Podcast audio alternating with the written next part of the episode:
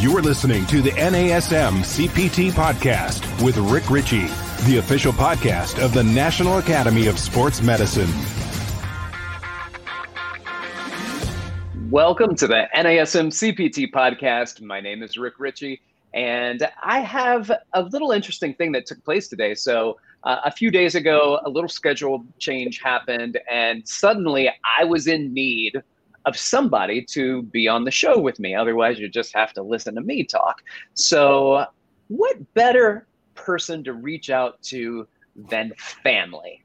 So I reached out to my cousin, Brian Richey, who, by the way, just happens to have a book that he uh, just got published. By the way, congratulations on your book, cuz. Thanks, man. Thanks. I appreciate it. I'm, I'm really, really quite excited for you, and I've read through it. Um, it's really good, man. Good. I'm glad you enjoyed. it. I got. It's strange when they asked me to do this. It was a unique opportunity. I was approached actually at IDEA. I had just taught a class on the spine, and someone came up to me and said, "Have you ever thought about doing writing a book?" And I was like, mm, "Not really, but okay, let's talk." And it took about a year of proposals going back and forth, you know, writing the table of contents, doing this, doing that. And finally, it was June of 2018, I guess. Uh, and they said, okay, it's been approved. Cool. Amazing. And now you have one month to get, or no, you have two weeks to get us the first two chapters. What? Like, oh, okay. And guess, get this in the middle of those two weeks was IDEA World. I'm teaching five classes. Wow. So yeah. I, oh, yeah. by the way, I have a job. yeah. I said, yeah, I don't think that's going to happen. Uh, I said, give me a month. I promise I'll get it to you. I, you know, I wrote what I could on the airplane, going to, going from, between classes, you know, putting things down. And it's funny, but if they hadn't held me to such a strict timeline, yeah, it takes forever. But when you know you got a deadline, you got to do it. It's not That's just uh, yeah, turn it in when you feel like it. No, it's you got to do it. You got to do it. Also, you're in DC, right? Yep. All yep. right. So, an IDEA World was held in Southern California. Was it yeah, San was, Diego or LA that year? That was LA. Uh, yeah, LA that year. Yeah. So, um, I'm gonna I'm gonna say that you can get a lot of work done on a six hour flight. Oh yeah. Oh yeah. oh yeah. That's a long flight. You've made that trip a lot of times. I have. As a matter of fact, I have a friend named Peter Shankman who was under the gun to to finish his book and he knows that he does a lot of work on airplanes. So what he did was booked a round trip flight to Tokyo. Oh geez. And he worked straight to Tokyo and then turned around so he could come back and the Tokyo. The people in Japan stopped him and were like um, something's very strange about this.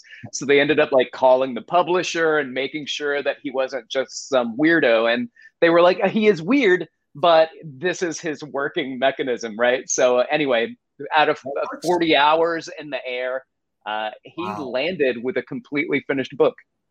Wow. That's what that's one way to do it. I know. For me, it was more like sitting here with some headphones on and just sort of focusing and writing, writing, writing. That's how I got it done. You know, That's every how it gets done. Well, like you know, I have clients every day, and you know, we would have a cancellation. Well, what do we do during a cancellation? We catch our breath. I actually have to run this business. I own Fit for Life DC, which is a medical exercise studio here. And so I still have to run the business, but I'd sit down and I'd be like, okay, I've got an hour, go. And I would just That's write, great. just write as much as I could. And then, okay, my next client, then sit down and write. And then you go back through it and you say, okay, what was good about it? What wasn't here and there. The funny thing is, is our, our industry evolves so much and so often that I've read a lot of journal articles and things since writing the book, and I'm like, oh man, I really wish I'd put that in. Oh yeah, added this or done that, and you know, an update, an update in a couple years. I can I can add more. That's right. That's why they have second editions, my friend. Exactly. Exactly. uh, something else interesting I didn't know until we got on the call chatting before uh, we we actually started the podcast is that you used to work in radio. Oh yeah. Oh yeah. I started okay, when I graduated high school, uh, one of my dreams was to do stand up comedy. So I started doing that. I did that for three years uh, professionally. And, you know, low level gigs, mid level max, mostly as the opening act, uh, sometimes as a middle, never headline. But I did okay. Not great, but did okay. Uh, and from there, I got into radio and started getting into talk radio. Uh, I was very edgy and whatnot and thought I'd be the next Howard Stern. Granted, I had never heard Howard Stern. I had only heard of him. Being in Hawaii, we had no real shock jock, so it was just me trying to do this. And oh, was it bad? Oh, it was I've listened back to some of those episodes and I'm like, why did anyone listen to this? oh. But it got my feet wet and I did some alternative music. Uh, I got into regular news broadcasting uh, for radio and whatnot uh, things like that. And, you know, trans went from that and started doing a few other things, got into acting, did behind the camera, did in front of the camera, done a lot of different things. So when people ask you, my wife says this all the time, how can you get up in front of all these people and do this? How can you talk? It's like, it's so natural. Doing yeah. stand up I've opened for big names, you know, I've done thousands of people in a room and I don't really get that nervous. To me, it's more like excitement. It's like, yeah, let's do this. It's and more exciting when there are more people there. It's like you're nervous when there's five in a room. Oh, I got to tell you, I had that happen. I was I was slammed last year at PTI East, Idea Personal Trainer East. I was slammed in five classes. I mean, packed to the gills. And one of my classes, I had five people it just so happened that it was first thing in the morning and you know they were the ones who showed up and it felt so weird it felt yeah. so odd that i actually went out and sat down with them because i was like right. what else am i going to do normally i'm used to entertaining a whole lot of people and now it's sort of like now it's like in my living room there's yep. so many people here you know but it was fun it was a lot of fun and was a great class but when you're used to big crowds you have right. that energy and I don't know if you've discovered this. I'm still, I'm sure you are too. I'm still teaching, and I teach uh, for Balanced Body, and I've done, you know, NASM Optima last year, and I've done a bunch of different uh, conferences. I miss the feedback because I don't oh, know if my yeah. jokes are hitting. Yeah, this guy throwing these lame-o jokes out there and not hitting whatsoever, and have everybody going, "Oh my gosh, he is so boring! I can't believe, you know, telling these dad jokes and all this crap." But oh yeah, you don't get that feedback, and you know when no. you're when you're killing. You know when you're up there and they are rolling and you're getting your information across, but they're laughing, they're having a good time. It's a blast. You know when you're hitting it, and when you don't have that feedback, it's like, ooh, did it was it good? Was it fine? Right. You don't really know and that's the thing about radio too, because I did radio for several years. Uh, Big River Broadcasting, Kicks '96 was my first gig. It was country nice. music, and I didn't listen to country music, but I was an on-air personality, oh, and then followed into uh, WVNA uh, Classic Rock 100. We use our real names because we are not afraid to rock. So I did that for for several years, and it was fun. It was a lot of fun and that transition starts to happen right? Where you now have a skill set that you've developed and hopefully and still developing um, to try to to create something else. And it's turned into this show which i'm really uh, excited about. It's it's been doing quite well. So again thank you for everybody out there who's listening to the show and and making and now i don't want to i don't want to keep y'all waiting and be like all right now we listen to this show because we want to learn stuff. And so here we are just having a conversation, but this is what happens when family catches up. So I apologize. Thank you for, for entertaining me with uh, allowing me to entertain uh, my, my cousin Brian.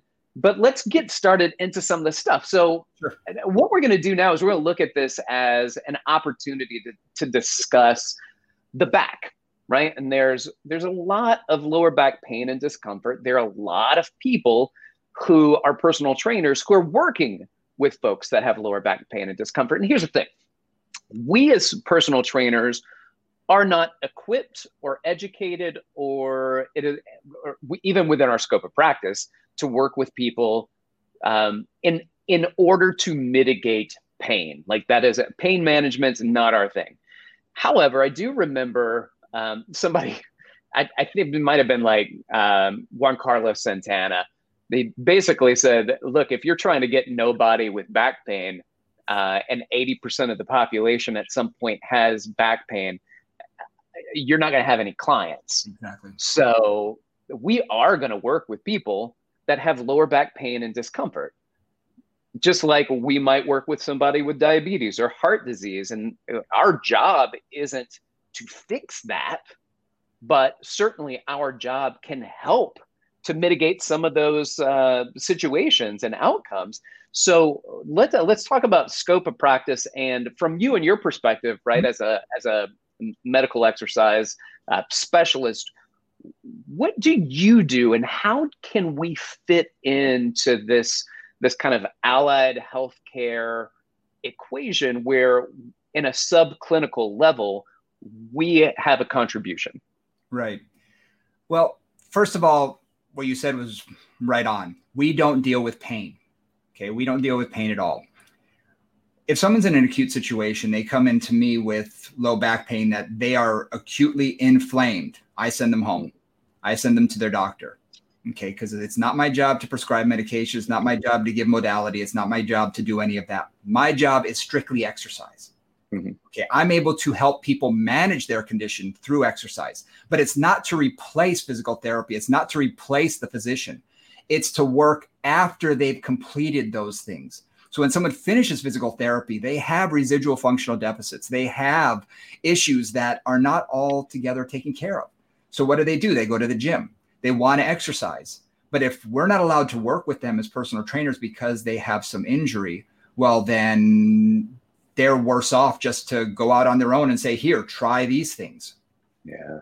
To me, it's important to understand what the different conditions are, to understand what's going on with the conditions, and more importantly, to understand what the contraindications are.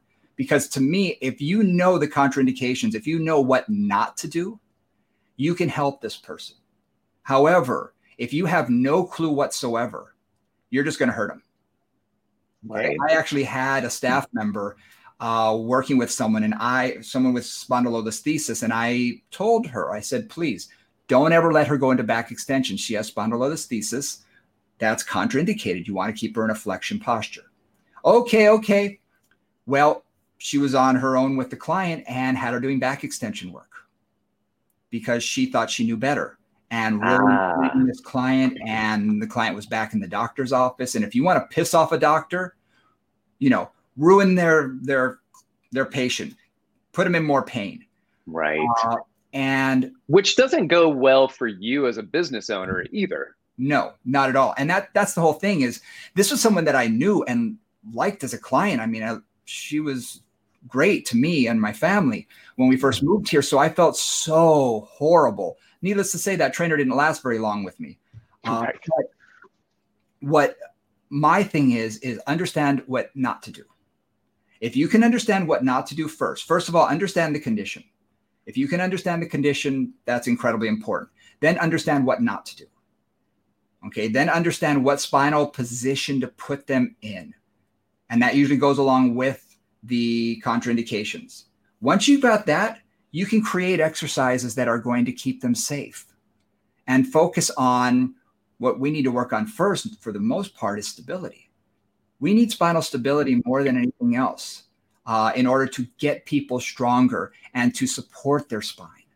Too often we get into mobility exercises right off the bat. And unfortunately, if you don't have a stable spine, well, you're creating additional mobility and you're going to create a very lax joint, which can lead to really incredible pain for someone. Yeah, when I when I look at this, I remember uh, we talk about joint stability, and I can do this with my hands and you can see it. People who are watching this can see it, but it's like fist. And if you're asking for flexion and extension, but you don't have stability in in this kind of you know 360 direction and this multi-dimensional direction, asking for range of motion, you know, forward and backwards and flexion and extension isn't going to provide you anything if you can't stabilize the vertebrae uh, on top of each other. So that, I think that's very important. But one thing I want to do, I want to ask you right now, is can we let's break down what happened with this client and why. So you mentioned the spondylolisthesis. Right. So let's talk about let's talk about spondylolisthesis, what it is, why extension would be bad, and mm-hmm. then what you're looking to do and what should have happened and happened up until that point with this particular client or any client. What is what is the not to dos and what are the to dos with this particular situation? All right. Spondylolisthesis basically is a anterior slippage. So what you have is I'm going to say L5 S1 that's the most common. So S1 your sacrum sits here and it's at a downward angle. You're going to take the joint above it, okay, that L5 and now you have an anterior slippage. It's shifting forward. Now, if you can just imagine what's happening in the back end, let me use this guy. Okay. So if you can see down here, if this was sliding forward, back here where the nerve root is coming out, okay, that area is going to decrease. That area is going to become very small. It's going to cause impingement. It's going to be causing issues. That is going to lead to sciatic pain. That's going to lead to greater issues down the road. This person needs to be put into more of a flexion posture to open up that's that space. Okay. So that space needs to have freedom to move. So you're going to go into a flexion posture and open that up. I don't know if you can see that, but if you go into mm-hmm. extension, it tightens that up. Does that make sense? Yeah. And then if you go into a flexion posture where you're tucking your tailbone under, it opens that up. Now that's going to give an opportunity for those nerve roots coming out of there to breathe. They're going to have room to, you know, they're going to not be as impinged. You're not going to have that sciatic nerve pain going down the leg. Uh, okay. And that's the issue with spondylolisthesis for the most part. Now, there are different types okay? because you have everything from a grade one all the way up to a grade five. And that's the percentage at which it slipped forward. Grade okay. one, grade one is about under 25% slippage. Grade two is up to 50% slippage, and it goes on and on until it's completely, basically dislocated. Now, that slippage, uh, for us, we're going to encounter usually people who are grade one. I've seen some grade twos, and we've been able to reverse that and been able to get them incredibly strong and incredibly stable. But we always have to focus on keeping them in a posterior tilt. That's going to be what we call their neutral spine. So everybody hears the word neutral spine and they want to picture, you know, where that pelvis, where the ASIS is equal to the PSIS, right? That's going to be your neutral spine. But for some people, that's going to cause them pain. Right. So for those people, we actually want to find their neutral spine. So for someone with spondylolisthesis, they're going to want to be in a slightly posterior tilt or a heavy posterior tilt, depending on the individual in order for them to get out of pain. And a lot of times they're going to learn that from their physical therapist. The PT is going to tell them, here's where you need to be. And you're going to hear hmm. from the physical therapist. First of all, if someone comes to you and says they have a spondylolisthesis, stenosis, disc herniation, whatever it is, make sure you talk with their doctor. Make sure you talk with their physical therapist because chances are, if they've been through physical therapy, they've been given, you know, exercises to do already, and they've been told do not go into extension. They've been told this already, but they need to be reminded about it. And for us, we need to make sure we manage that condition for life because unless they've had surgery, they can still dislocate that. It may slide back, it may be in a happy place, and you've gotten the muscle stronger and everything's nice and stable. But you know what? It can still slide forward. You can still go into that if you go into extension, if you do something that you're not supposed to. Gotcha. Uh, I also, I, one of the things that may not connect with a lot of people is there's actually a word in there, list, which means shift, mm-hmm. right? So there's a listing or a shifting. So one of the things that we can we can use to help us remember that is that this the spinal listing or the spinal shifting. We've maybe heard that a ship um, might hit something and there's a list or a shift or mm-hmm. something like that. So, so it's just words to help us remember what's going on. Um, with that being said, let me do a quick reintroduction. This is Brian Richey. Brian Richey is uh, the owner and the operator of Fit for Life DC in the DC area. And uh, and and uh, he is a, a medical expert, a, a, medical exercise expert and specialist. And uh, tell us a little bit about Fit for Life DC, what you do, and then let's get more onto the topic of uh, uh, of assessment. Sure.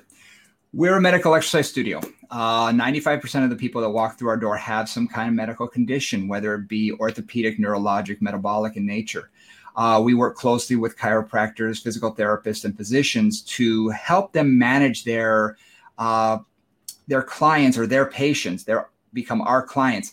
Help them manage those medical conditions through strictly exercise. We do not do any modalities. We don't do ice or heat or ultrasound or muscle stim or anything like that. All we do is exercise. And so that's obviously our focus. Uh, pretty much we've seen everything you could imagine walk through our door. Uh, there's very few things that we haven't seen over the years uh, that have come through, and we've had a lot of success at it. There have been very few people that we haven't been able to uh, get stronger. And, you know, I hate to use the word become more pain free, but if you are able to strengthen, a lot of times people sit across from me here when I'm doing their assessment. We're going to get into assessments in a minute. And they say, Oh, can you help me? I say, Sure, absolutely, I can help you. I say, But I'm not going to be focusing on the pain. I cannot guarantee that you're going to be in less pain, but you can be functional and in pain or non functional and in pain. Mm. You have a choice. My choice would be to have you be strong and functional. And oftentimes, when you become strong and more functional, you are more stable. Joints want to be stable. They naturally have an inherent nature to want to be stable. And unfortunately, a lot of times we see injuries when a joint becomes a little, when we have instability, more unstable joints. So we want to create that stability. We want that stability to be in there. So when we get them stronger and we get them more stable, a lot of them do have a reduction in pain. But I tell them right from the get go my job is not to get you out of pain, it's to make you more functional, it's to make you stronger, it's to make you more stable. That's perfect. That's perfect. That's a good way to think about it. And we know through uh, not just uh, our ability to to work with people one on one. So with our op- observation and our experiences, that exercise is very helpful for people who are in pain. And again, not the point of it. Our, uh, you know, I, I didn't sign up and say, hey, let me be a personal trainer um, to help people that are in pain. However, fitness can help people that are in pain. Absolutely. And so it, you know, I didn't, I don't train people for the purpose of lowering their uh, LDLs, but it does that, mm-hmm. right? So we we have things that we do that we're good at. We need to understand a lot of things so we need to understand more about people with with morbidities, and we need to understand more about people with contraindications. Mm-hmm. And as you said, number one, being very aware of what not to do. Yes, I think that's that's really paying attention to that, being aware of what not to do. Um, and in some cases, it's like, all right, well, let's just avoid this area, right? But there's also a, a great disservice is that if I can work with somebody maybe they're in pain. My goal isn't to get them out of pain, but my goal might be to stabilize their spine. Mm-hmm. Through stabilizing the spine, they happen to get out of pain. Fantastic. Right. Fantastic. Absolutely. But I didn't go in there with that purpose. My purpose is to help create stability around the spine. And as you said, and I loved it, uh, to, to so that you can be become more functional and you could be in pain and dysfunctional or you can be in pain and still be able to. And and and the exercise in so many instances mitigates that pain. Um, so again just getting the scope of practice balance and understanding where we are and that our purpose. If anybody comes to me and they are in pain and you said it and acutely in pain bye right like we're today is not the day we're not working out message yep. me before if somebody is an inclination to shift towards things like uh, rheumatoid arthritis let's say they have that and there's a, a flare up right exactly. don't like don't today's not the day we're not we're not working out today like let me know in advance if you can Um, but if it's not going to happen, it's not going to happen. And that's uh, every so, medical condition. Though. Yeah, go ahead. You know, that's every medical condition because we can also talk about someone with diabetes or high blood pressure. If their blood pressure is too high or their blood sugars too high or whatever it is, these are all reasons to, you know, tell them today is not the day for exercise. Now, what most people don't realize is, and this is something that I'm big on, especially in my class, is know what you don't know. We have an our industry when people first start out.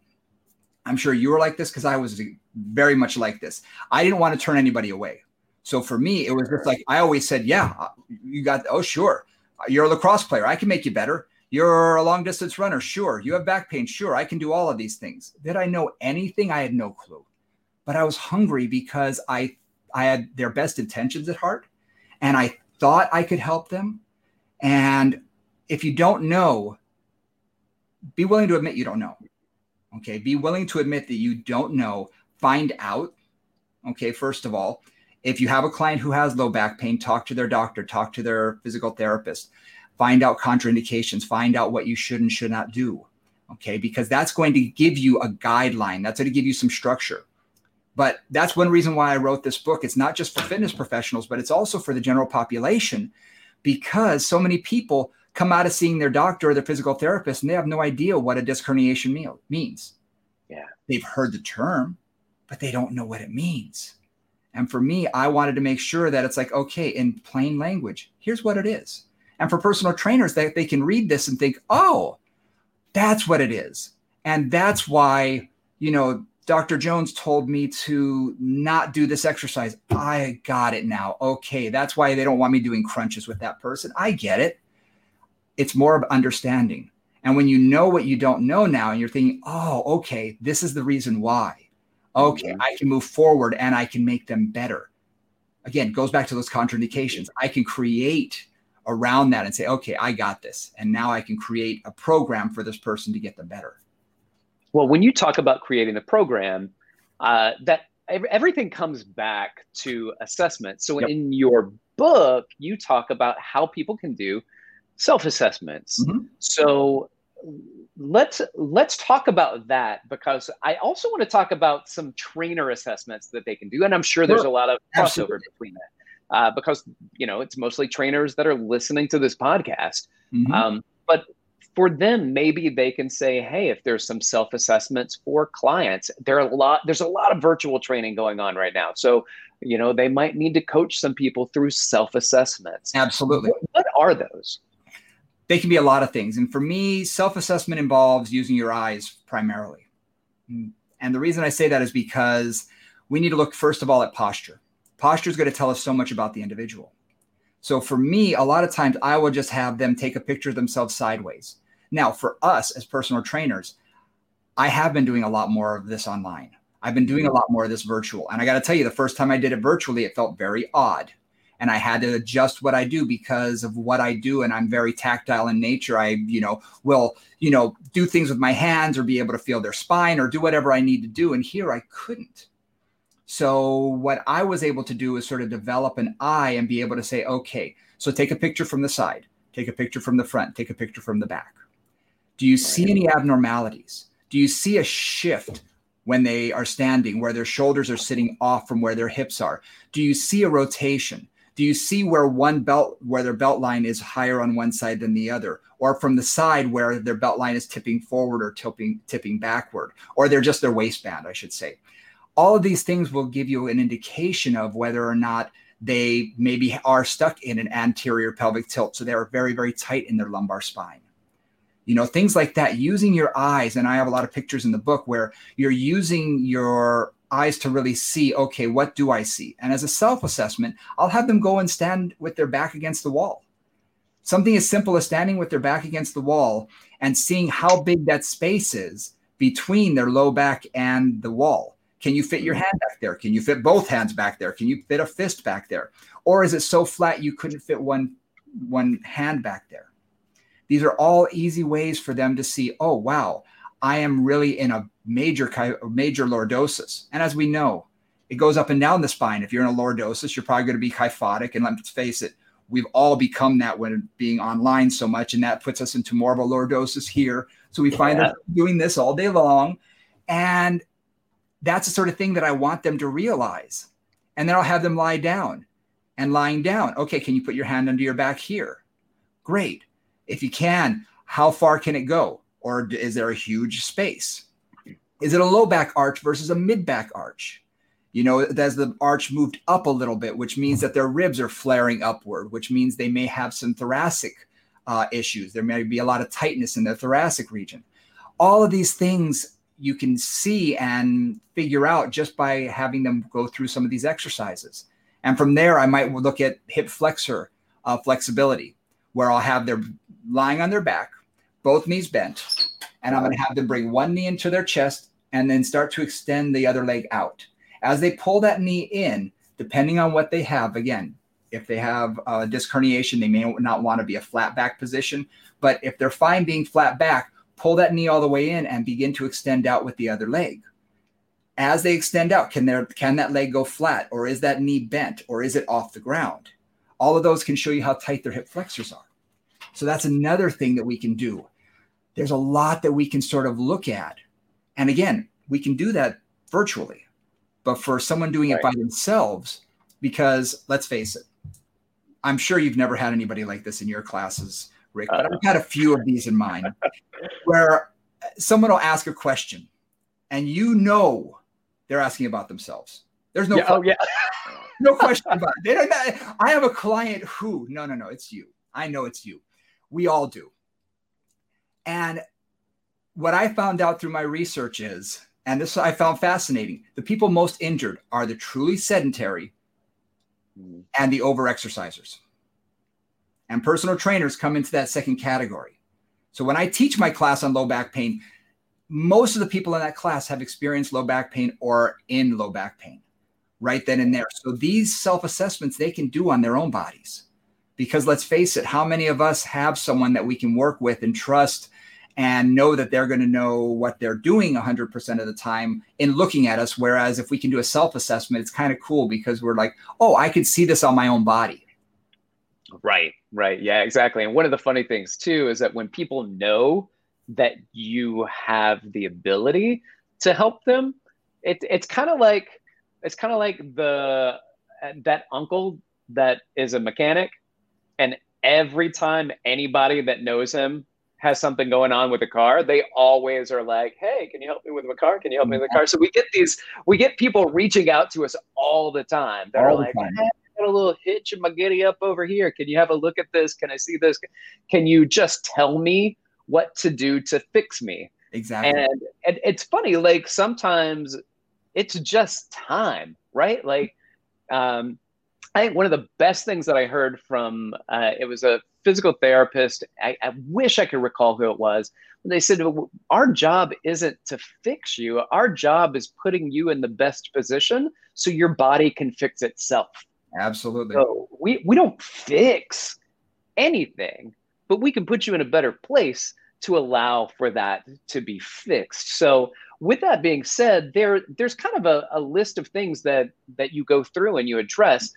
Um, we talked about the spondylolisthesis. Um, you mentioned something else just a moment ago, which is a herniation.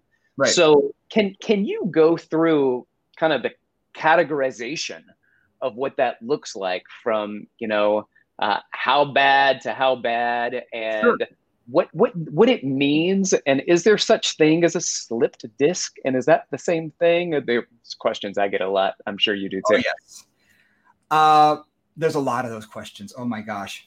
A disc herniation, usually it starts, these are all what I'm going to call uh, accumulation injuries because rarely do, does someone just blow out a disc unless they have an acute trauma like a car accident or something like that. These are right. usually things that happen over a period of time, especially with the uh, disc because we have all those annular fibers surrounding the nucleus that they actually protect that nucleus from wanting to sequester out, wanting to go through the wall of the uh, annulus fibers and they're all at different varying angles and whatnot. So it really provides a lot of strength. But over time, our you know the disc material can begin to work its way through until it wants to go out. So we usually see a bulging disc first, oftentimes.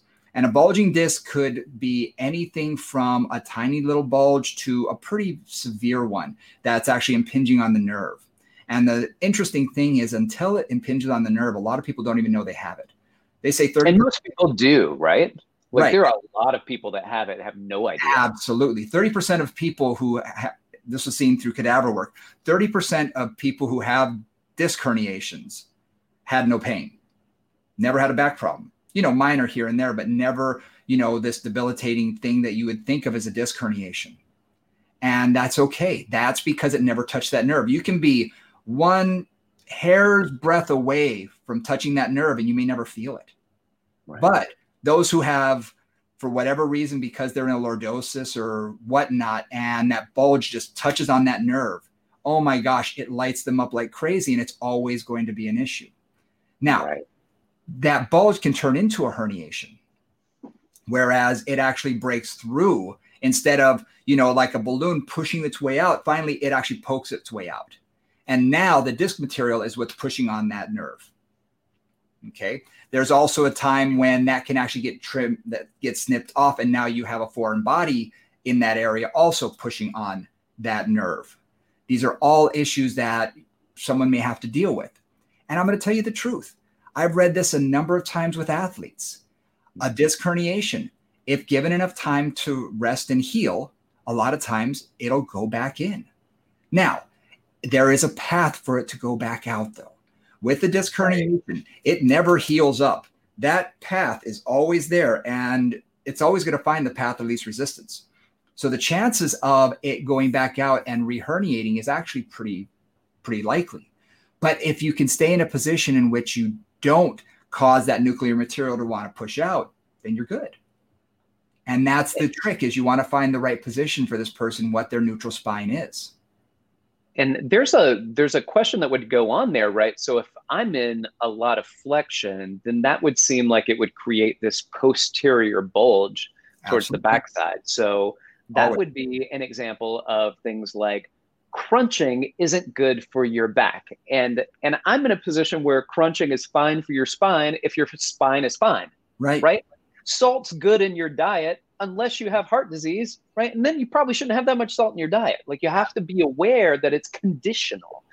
Absolutely. With that being said, Brian, um, let's talk about squats, right? Mhm. And, and there is a big push for people to go deep down into squats. And I recently did uh, an episode on butt wink or that posterior tilt that Yep. takes place when people drop down into a squat. Well, the problem is that if you're lowering down into the squat and your goal is to get low in a squat, not necessarily to do the best form in the squat you can do. Right. Um, again, that may not be the biggest issue if you don't have spinal problems, save one thing. It's not one squat that made it happen. It's repetitive squat, squat, squat, posterior tilt. Here's the thing when you come out of that posterior tilt, that is you lifting a loaded spine, right, with back extension. Mhm. So you are basically back extending and compressed at the same time. Well, that's that's kind of a double dip, wouldn't you say? As uh, as far as um, potential contraindication for for the spinal position. Now you can lower down into it, and if you don't go into that posterior tilt, then you'd be fine. Also, any additional squat that puts you down that low, if you go into a posterior tilt, then getting out of it, if it's getting out of spinal flexion, it's not more glutes, it's not more legs, it's more spine. Exactly. So to be very aware of that positioning. Absolutely. Whenever I hear any of these things, and over the last few years with you know CrossFit and the like, which there's nothing wrong with if your body's built for it. I have no problem with any of these types of training techniques. But I always ask my clients one thing: why? What's your reason for doing that? Because I've had a number of people come in, and one of the tests that I give them is a squat test to see where their knees are, is there internal rotation of the femurs, you know, see if they go into a flat footed position, all of these things that I just glance at when I'm doing an assessment. And some people will drop their butt all the way to the ground. And I say, Oh, who taught you that? Oh, my last trainer did.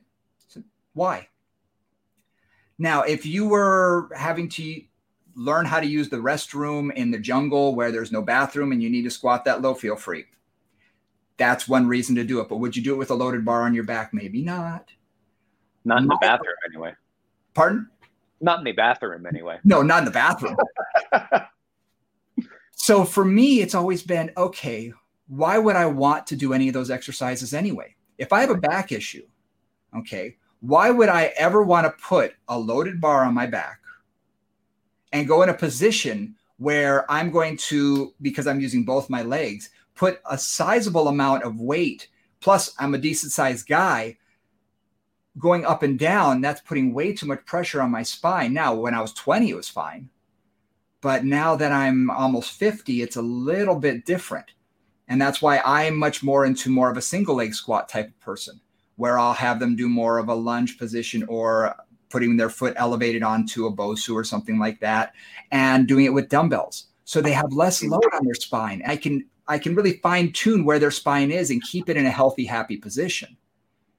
You know, that's more of my methodology looking at the same type of thing because I can get a lot more out of it doing a single legged than I ever could doing a bilateral because a lot of times your spine is going to be your limiting factor, not your leg strength. Right. Yeah. Let me let me first of all do this for those of you who are listening. This is Brian Richey. He is a medical exercise specialist. He has his own medical exercise studio based out of DC and uh, he just just completed a, a, book and got it published. I'm very excited for for him for that. Um, we're talking about low back pain. We're talking about low back discomfort. We're talking about the personal trainer's place that fits in there.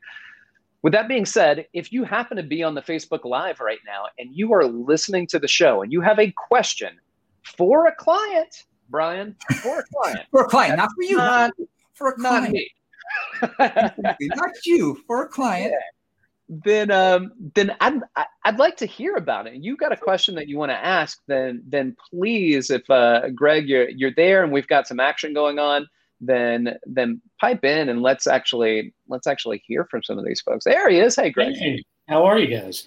Another radio veteran here myself, so good to be joining two other uh, former radio hosts as well. Uh, Andrew in the chat wants to know: once you fix a client, Brian, do they remain with you? Or do they head back to their original training studio? Mm. Ah, first of all, I want to get one thing clear. Please take the word fix out That's of your exactly what I was thinking. yeah, I just I'm not saying you put that in there. I'm not saying he did. I'm just saying please don't put that in there. Uh, because that's not what we're doing. And I got to tell you, I'd say 90% of the people do stay with me because they feel safe and because yeah. their personal trainer may not have the specialty to really do what needs to be done to keep them safe. Because again, with a disc herniation or any of these other spinal conditions, they don't go away. They're not going to go away unless you do surgery. And then guess what? You have a different condition. You've got a spinal fusion, which we cover in the book as well. So you're still going to have these conditions that need to be managed forever. And a lot of times clients will see me working with other clients, my higher level clients, and we're doing all this crazy ViPR stuff and all this kind of stuff. And they're like, wow, I didn't know you worked with just, you know, general population. I'm like, oh no, that person has, you know, these conditions. And they're like, how? Say, because we worked up to it. We got them yeah. stronger and stable. And now they can do more of that. But you know what? Occasionally they go play golf, they play tennis, they get flared up. Right. And I have to tweak their programming and make sure that they're okay. Now, I do share some clients where they'll see a personal trainer as well as myself, and that's fine. It's a little tougher because I worked I've worked with some that we work great together with no problems and I've worked with some that let's just say I end up sort of dismantling them week by week and doing a body off restoration to get them back into shape because the other trainer does hurt them. So they yeah. come injured every week and I want to and I can't say don't work with them anymore because that's not my job. A hint, I'll be honest.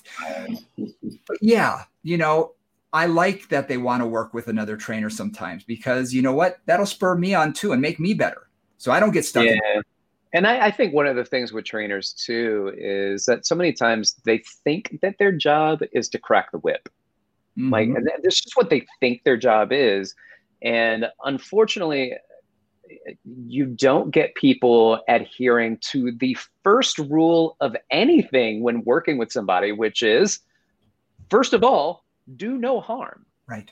Right. That's our number one job Yep. Is don't hurt anybody, and then in the process of not hurting, push them to help them get whatever their goals are, whatever the results that we want to get through. But there's gotta it's always within a limit. Absolutely. It's always within a limit. Like everybody has a a, a capacity at which they can work. Um, you know, some people, you know, they they can do exercises, right? Like they've done it enough, they don't get sore. Some people, one set of 10 body weight squats, are going to be sore for two or three days. Yep. So we need to know who our client is and be very aware of that. So, with that said, um, thank you. Uh, Greg, do we have any other questions? Yeah, Priya in the chat wants to know, uh, Brian, what are your qualifications and what makes somebody qualified to do what you're doing?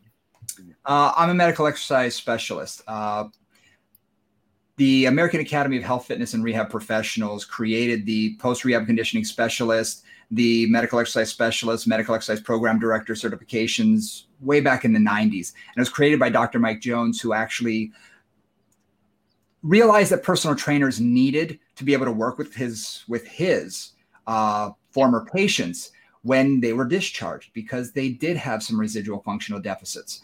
So I took the first PRCS course and just fell in love with it. And a lot of my clients were injured in one way, shape, or form from the past. And I started developing a, a reputation as being able to help these people.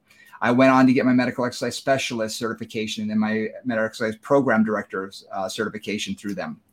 And over the years, I've been teaching this, and I've taught for uh, the American Academy of Health, Fitness, and Rehab Professionals. I teach for Balanced Body. I handle a lot of their science stuff, anatomy, anatomy in 3D, things like that. So I've been teaching this for many, many years. I've uh, my degree is in kinesiology and exercise science, so I have a strong, strong background in it uh, from the University of Hawaii. So for me, it's always been a passion to find out more and more. And quite frankly, the reason why the spine has sort of become my specialty is because I got hurt when I was in my early 20s. I, you know, ruptured two discs, and that put me back and taught me, oh, I should learn more about this. So over the years, I've become an expert at it and been teaching it for so many years, but I'm still learning. As I said, I I would right now put more into the book because I'm constantly learning constantly reading more journal articles, constantly reading things and trying to educate myself to be better than I am. And talking to people like Rick, uh, who, when we get together, we just start talking shop and two hours go by and we're like, oh man, we really got to go. Uh, yeah, that's when we learn and we share ideas and we collaborate. And I think that's the best thing about places, about communities like NASM is created and, you know, Balanced Body is created. We've created these places where people can come and collaborate with one another. It's not a competition. It's more of a getting together, meeting of the minds. And once I realized that, I thought, okay, this is where I really want to be. And this is where I'm not just the nerd by myself in the corner, but these are nerds. These are my nerds, you know, my anatomy nerds, and I dig it. Yeah. I, am gonna I'm gonna mention this about fitness and education. And one of the things was when I first started in the fitness industry and I was studying for my exam. So I'd gone through a course that the, the company I worked for had created to allow me to start as a floor trainer in the process while I was getting my national certification. So I would ask other trainers questions. I'd ask questions like, oh, why is this rep range this, or why this exercise is this? And so many times people were just like, I don't know, man. And I was like, but but why? Like, why is it like that? I don't know. And so that that bothered me. And they were like, I don't know. And just like read the book and take the test. And then you're good. And I was like, oh, that must be what you did. Like you read through it, you took the test, did enough to pass, and then let it go. And I want to, I wanted to, and I became part of a community of trainers, a smaller group within the larger number of people that were trainers at that gym that wanted to learn.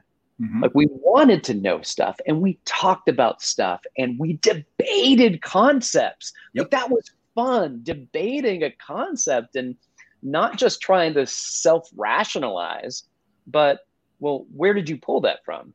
At having a good idea is only a good idea if it's a good idea. Like right. it's an idea, but can you back that up? Is it supported by any evidence? Um, this, these communications are what really created value and a drive and a hunger for higher education because I was part of a community who wanted to know and wanted to share and be a part of that. So, um, so, so that's vitally important. Before we wrap up, mm-hmm. I'm going to ask just real quick if uh, Greg, if there are any more questions, because I don't want to, I don't want to keep people hanging, because I know low back discomfort can definitely be something that that a lot of people inquire about. Yeah, Emily wants to know which is safer for lower back pain, squats or deadlifts. Is there is there a preference? Okay, it depends on what's going on. Yeah. Um, the reason I say that is, and it also goes back to form. I'm not a big fan of either one of those at the beginning.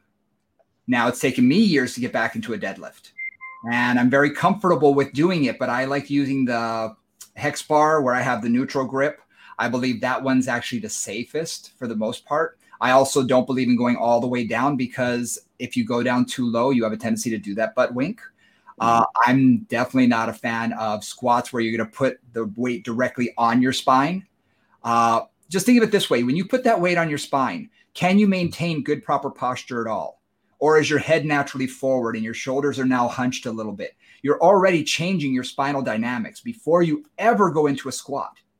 So if you're loaded any decently, you're going to be in a weird position to try and do that. A front squat almost might be a little bit safer just because you're able to keep a better spinal angle. But again, right.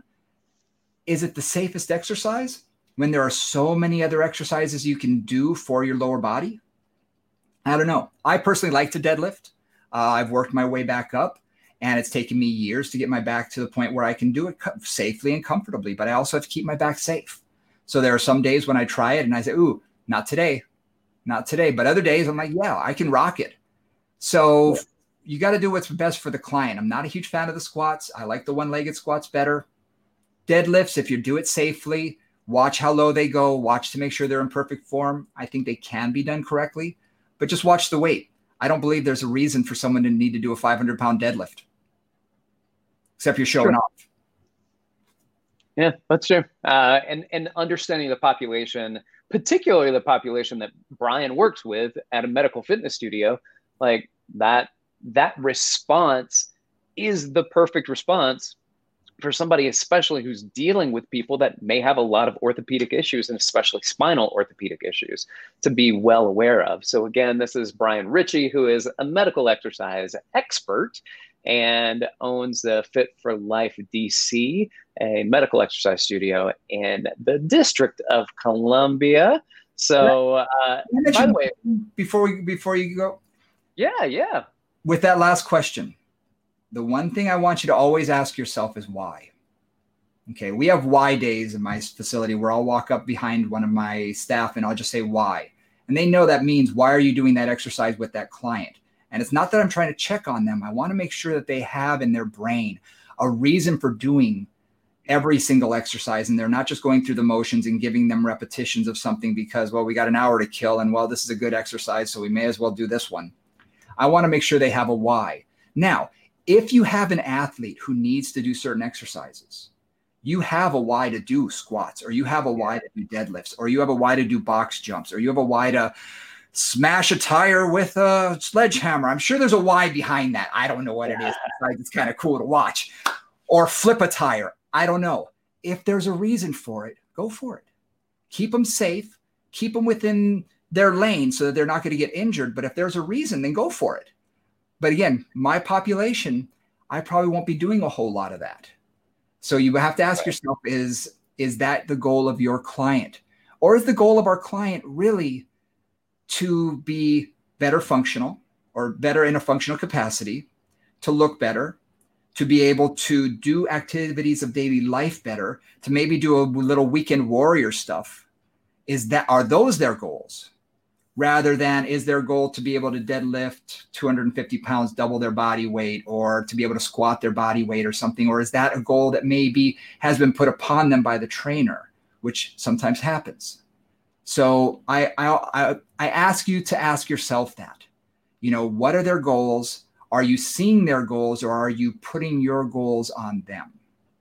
That's a great thing to bring up. And when I was a manager, um, and I did management for large corporate gyms for several years, and it was during the time where the word functional training started turning into something that wasn't just like can i get you back to function? but it would meant the most absurd movement you could do just because your body could do and so you know we had people that were single leg on top of an Airex pad with their eyes closed and a body bar in one hand and a lat sweep cable pull on the other yep. and and so it was so I would tell people all the time, regardless of the absurdity in, in that particular exercise or any other exercise, I would say if you can't explain why, then you lose the option to do it.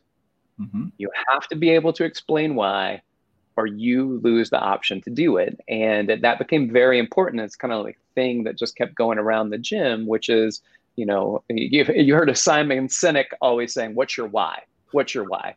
That was we were like gym version of that before that came out. We needed yep. to know the why, and you were there as well, right? Like uh, understanding the importance of rationale, not just here's an exercise that gets my heart rate up, or here's an exercise that is challenging.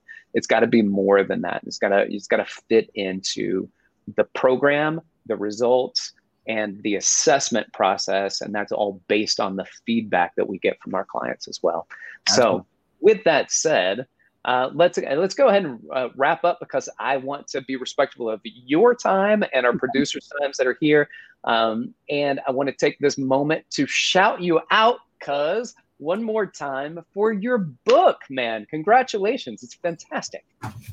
Here it is. There it is. what is it? So there are the audio only people. What do we got?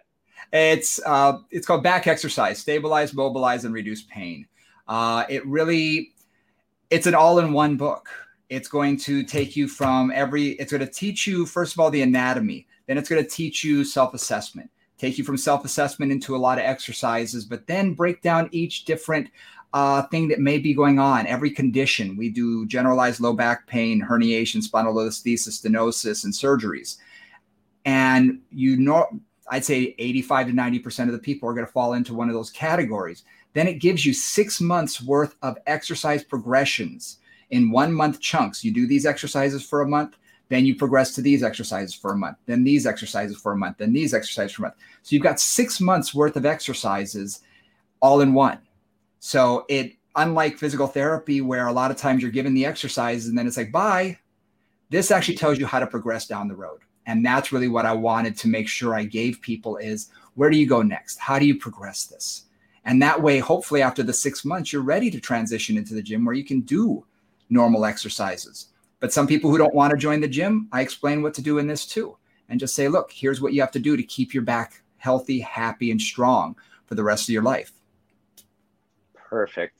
Excellent. Congratulations on the book. What is a way that they can find you and find the book? Okay, on Instagram, uh, Back Exercise Book uh, is our handle. And you can also reach out to me at fit, the number four, life, L I F E D C, is in District of Columbia. Uh, that's my secondary handle for my personal stuff. Uh, we're also on Facebook, uh, Brian Richey, or Fit for Life DC as well. And those are the easiest ways to get in touch with me. If you want to email me, feel free. I'd be more than happy to answer any questions that didn't get on the air today. Brian, B R I A N, at fit, F I T, the number four, life, L I F E, D C dot com. Fantastic. Cuz it's good to have you on the show, man. I appreciate pleasure, it.